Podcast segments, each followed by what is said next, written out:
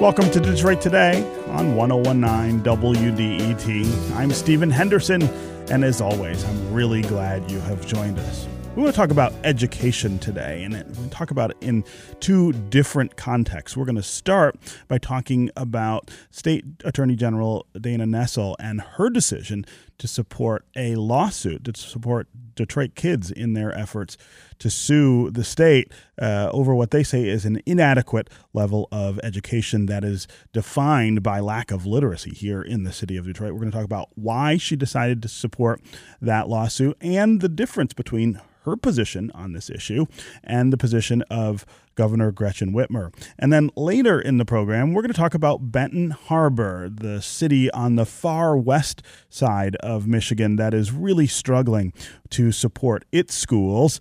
Governor Whitmer says that one solution she would like them to embrace is to close the only high school in that district, uh, a decision that has brought a lot of protest from people in that district. Uh, many people say that that majority black district would then send its children to majority white districts where they would not be terribly welcome and then they would not get uh, ad- adequate educations there. So you want to stay tuned to that conversation. It'll get started at about half past the hour. But first, are we all guaranteed a right to literacy under the U.S. Constitution? Students in Detroit say they are, and they say they are being denied that right because of the deplorable conditions in their schools. The ACLU has filed an historic lawsuit on their behalf that's now in front of the U.S. Court of Appeals. And recently, Michigan's Attorney General filed a 45 page brief that supports the students' position.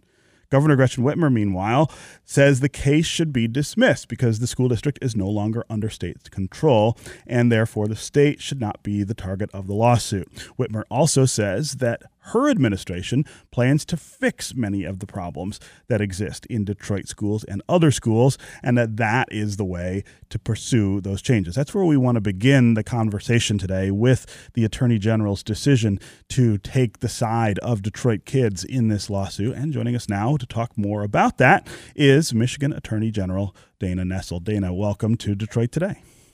Good morning, Stephen. Thanks for having me on. Absolutely. So, talk about why you decided to file this legal brief supporting Detroit students' position in the lawsuit.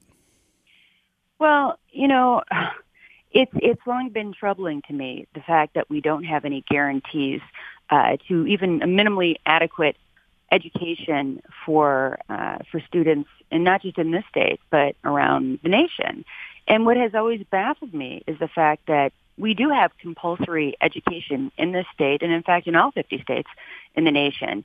And so we, we make kids go to school. We force them. We actually can criminally prosecute their parents if they don't send their children to school for some 180 days a year, six hours a day. But once they get there, um, there, there is nothing to ensure that they have qualified teachers or instructional materials or even a safe environment to go to school. Um, and so, you know, we're forcing children to go to school, but once they get there, we're not providing them with the tools they need to be able to have even a minimal uh, level of success in life. Um, and that has always been uh, bizarre to me.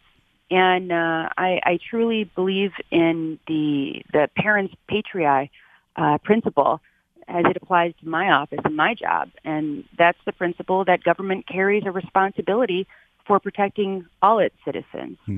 Uh, and that's why I felt so compelled to uh, write an amicus brief on behalf of the Detroit school children who filed this case. So, so let's talk about the law here. Uh, what is it about the 14th Amendment, which is the constitutional provision that's invoked by the lawsuit, that you say establishes a right to literacy or a right to minimally adequate education? Uh, as I read the 14th Amendment, it does talk about, of course, equal protection and its equal protection uh, clause that, that is invoked here, but it doesn't say anything about literacy. It doesn't say anything about education. And if I were a textualist, uh, somebody who reads the Constitution uh, based on just the words that are in it, I would have a hard time coming up with the justification for this lawsuit. Tell me why you don't have that kind of trouble with that. Well, Stephen, you'll notice it also doesn't say anything about same sex marriage. Uh, and yet That's I'm very true. familiar with a case that went to the United States Supreme familiar, Court right? in uh, 2015. You know, that was the Obergefell v. Hodges case, or as I like to still refer to it, DeBoer v. Snyder. hmm Um, and obviously that uh, that encapsulated um, the Michigan case that I was involved in. And um, in that case, you know, what the analysis was and the finding um, that marriage was a fundamental right, and that included um, same-sex marriage as, as well as opposite-sex marriage. Um, you know, Justice Kennedy wrote that judges have an ongoing duty to identify and protect new fundamental rights and should do so whenever reasoned judgment suggests that it's appropriate to do so.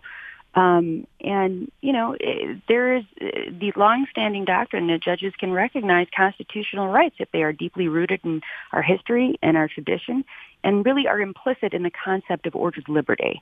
Um, and that is exactly how I see uh, these minimal standards of uh, of education that we ought to be providing to our children around the country. Um, and of course, in this case, it applies to Detroit school children, but this wouldn't just apply to children in the city of Detroit. It'd be uh, applicable to all children. And um, to me, it's just an absolute fundamental tenet of our democratic system. If you if you don't teach children how to read, and you're not required to teach them how to read, how can they ever be a, a full participant in in in our democracy? I mean, how can they even vote if they literally cannot read the language that appears on their ballot? They can't. Yeah. So, so I, I wonder if you can point to other instances in which the federal courts or the U.S. Supreme Court have uh, ruled uh, in, the way that you're asking them to rule about an education issue. In, in other words, this idea that uh, maybe literacy is not in the Constitution, maybe education is not even uh, mentioned in in the Constitution, but that these connect to fundamental rights that we have. Can you can you draw a parallel to uh, another issue in education, uh, which I think is very different than marriage, for instance, uh, or or some of the other things that the Fourteenth Amendment protects? Uh, is there is there a is there a line you can draw here that that would help? Even our listeners uh, understand better where you feel like this right comes from?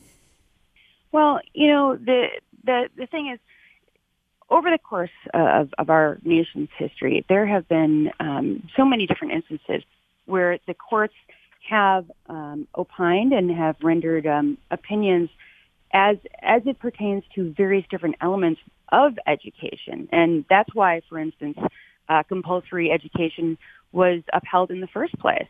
Um, and, and all of these laws that I spoke of that require you to send your child to school and to receive an education. Um, but, you know, there are other places, of course, where the courts have ruled and there have been pertinent elements, right, as it pertains to, uh, to our education. You remember, of course, um, one of the most important decisions in the history of our country, Brown v. Board of Education, uh, where they talked very much about the fact that um, based on the level of education that um, children deserved, uh, you could not segregate the schools. And, you know, that in, in part, I think actually is very relevant to what um, what our amicus brief says in this case, because I do believe that uh, you know race plays a very large part Mhm. in the reason why uh, the Detroit public school system has had many of the issues that it's had, and and why the uh, emergency manager law was applied disparately to not just poor but poor uh, school districts where you had predominantly uh, children of color. And so I think race plays um, an enormous factor in that. I, I don't think it's a coincidence that it was, uh, you know, that we're talking about Detroit. I, I don't know that this would have ever occurred, and I don't know that uh, the school system would have ever been permitted to lapse into the uh, the kind of place that it became under the emergency manager had this occurred, of course, in a wealthier school district um, where local taxes could be utilized to um, make up some of the issues. Uh, and that generates obviously great differences between wealthy and impoverished communities. And I would argue not just that, but between uh, white communities and communities of color. Hmm. Uh, so uh, you also here stand a little bit opposite, and it's not directly opposite. We should make that clear uh, from the position of Governor Gretchen Whitmer. Uh, but it sounds like her objection to the lawsuit is more about the state being the subject of. Uh, of, of the suit, uh, she she believes that the state shouldn't be held responsible. She also says though that she's busy trying to fix some of these problems by reinvesting in education. Talk about the difference in your two positions. Well, first of all, let me say this. For me personally, as Attorney General, my office, my department uh, has an obligation uh, to represent state agencies and state actors. So the governor um, and the superintendent and the board of education and so forth. Um, and they are well represented by my office. And I obviously, you know, I can operate in a in a different capacity, as I explained, in terms of the um, parens patriae uh, doctrine. But that being the case, you know, the governor, and I, I truly believe that Governor Whitmer, um, she is one of the strongest advocates for public education that I think we'll ever find in a governor. Uh, but the fact of the matter is she has different considerations than, than I have.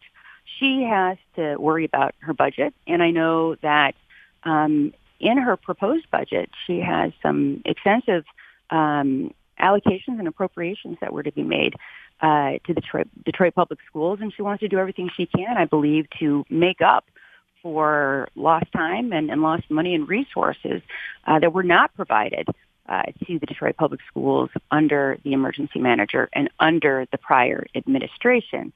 Uh, that being the case, she has to worry about how she's going to pay for all that. Uh, and, you know, I understand uh, that consideration. It's important. And I think she wants to just take uh, the situation as it is now understanding that the district is no longer under emergency manager rule and move forward and provide as much in the way of resources as she can to try to make up for what happened. But I'm just in a different situation here where there has been, of course, um, the argument made by plaintiff's counsel regarding uh, the notion that a minimal standard of education is a fundamental right. And I subscribe to that concept and I believe in that concept. And I, just because I happen to also run an office that represents the governor doesn't mean that I can't come to a different assessment as it pertains to that particular legal argument. Hmm.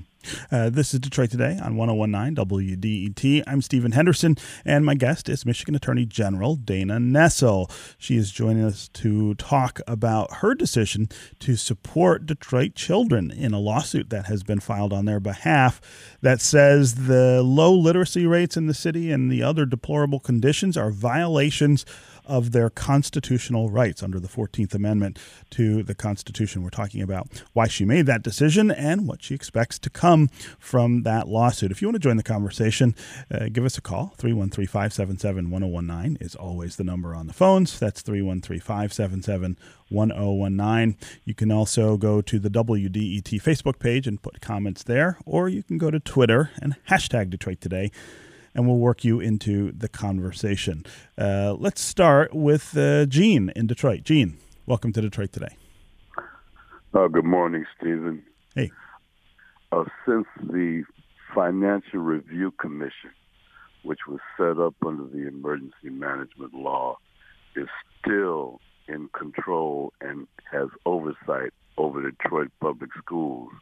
Uh, and and the voters rejected the emergency management law, and that body exists in violation of the grand bargain. Why doesn't the uh, state attorney general merely dissolve that body since its existence is illegal? You're talking about the the over the Financial uh, Review Commission. Correct. Uh, that's an interesting question, Gene. Uh, uh, I, am not sure not sure all of those things track that you just sort of invoked there, but but let's get the attorney general to to address it. This oversight that the state maintains uh, over school districts uh, that were in emergency management, like Detroit, uh, is that also a violation uh, of the law? Well, you know, that's not something that's been brought to my attention or has been brought to the attention of my office. Um, obviously, you know, I personally, I, I uh, I've opposed the emergency manager law, and I, I think it's had, uh, I think look no further than the case that uh, we're discussing right now, and certainly, of course, I think the worst example that you can possibly think of um, involves Flint and the situation there. So I know that um, you know, obviously the voters of the state, not once but twice, rejected the emergency manager law. Um, I do in my personal capacity, and I believe that the governor does as well.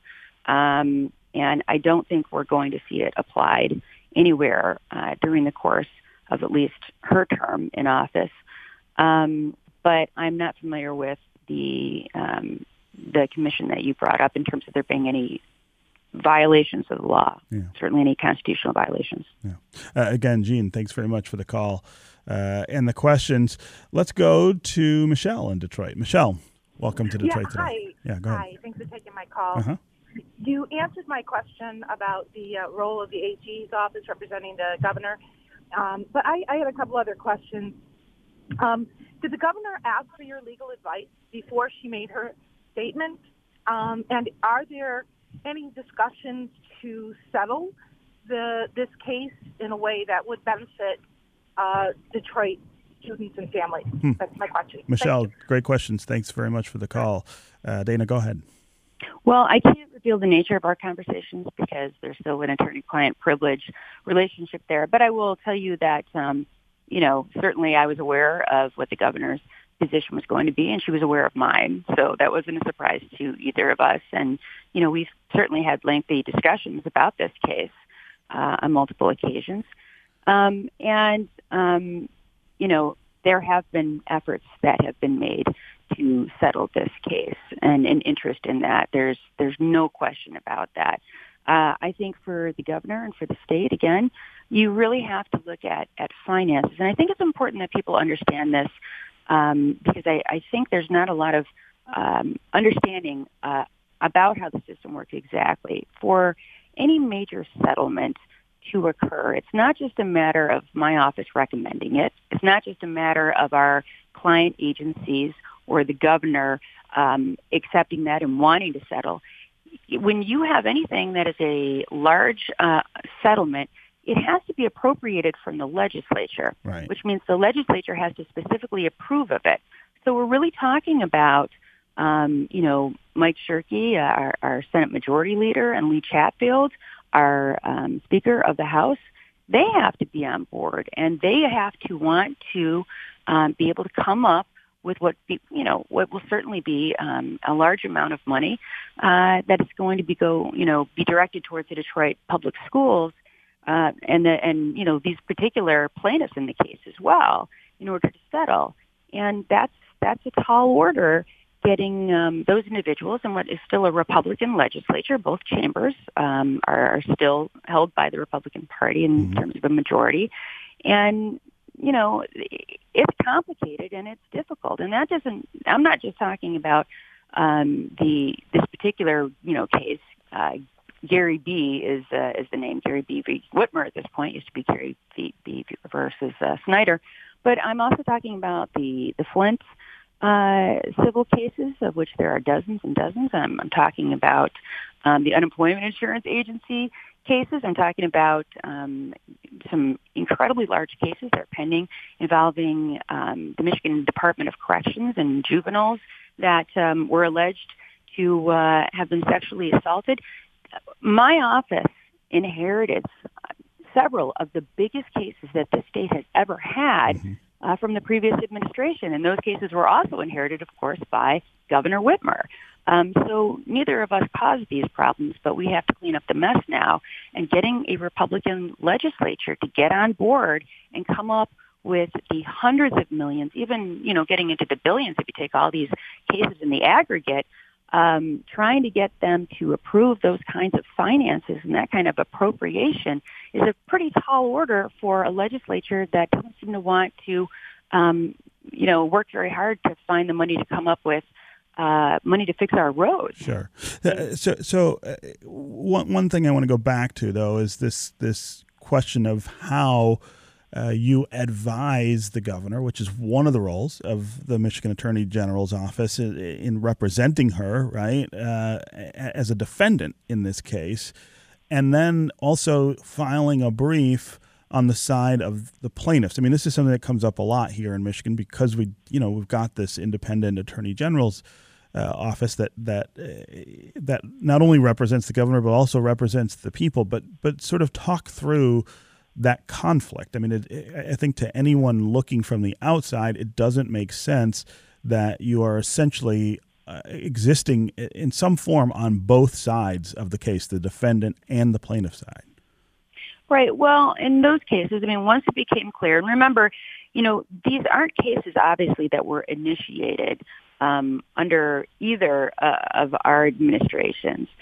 So once um, it became clear what the arguments were going to be in this case, um, and I indicated to the governor that I was choosing to take a different path, we built a conflict wall. So I didn't read any of the briefs um, that were generated uh, on behalf of the governor or the other state defendants in this lawsuit. And in fact, my deputy solicitor general, Eric Restuccia, was the one who uh, was charged and tasked with the responsibility of um, of drafting these briefs and worked in conjunction with the attorneys um, in uh, other divisions of the office so that they could uh, ensure that the governor uh, and the other state agencies were properly represented. I, um, you know, I put up this conflict wall. I went on another side of it. I had uh, really just about three attorneys that I worked with uh, to develop my arguments based on what I wanted to argue.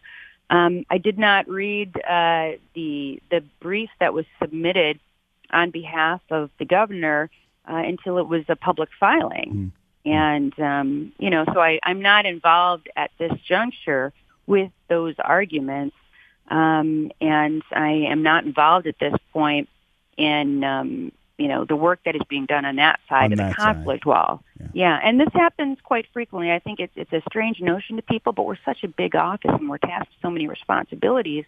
And of course, now as I've, I've talked about extensively, you know, I, I we play these two different roles. We represent these state actors, we represent these state agencies, but in my personal capacity, uh, I have not just the ability, but I believe the obligation to be a voice on behalf of the people of the state.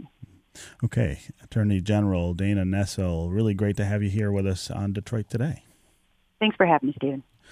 Up next, uh, students, families, uh, and community members are fighting an education battle in another Michigan city right now. We're going to talk about the controversy that is surrounding the governor's plan to shut down Benton Harbor High School. Also, come back tomorrow when we talk with former EPA officials about what's happening now to that agency and environmental protections all over America. Stay with us on Detroit Today.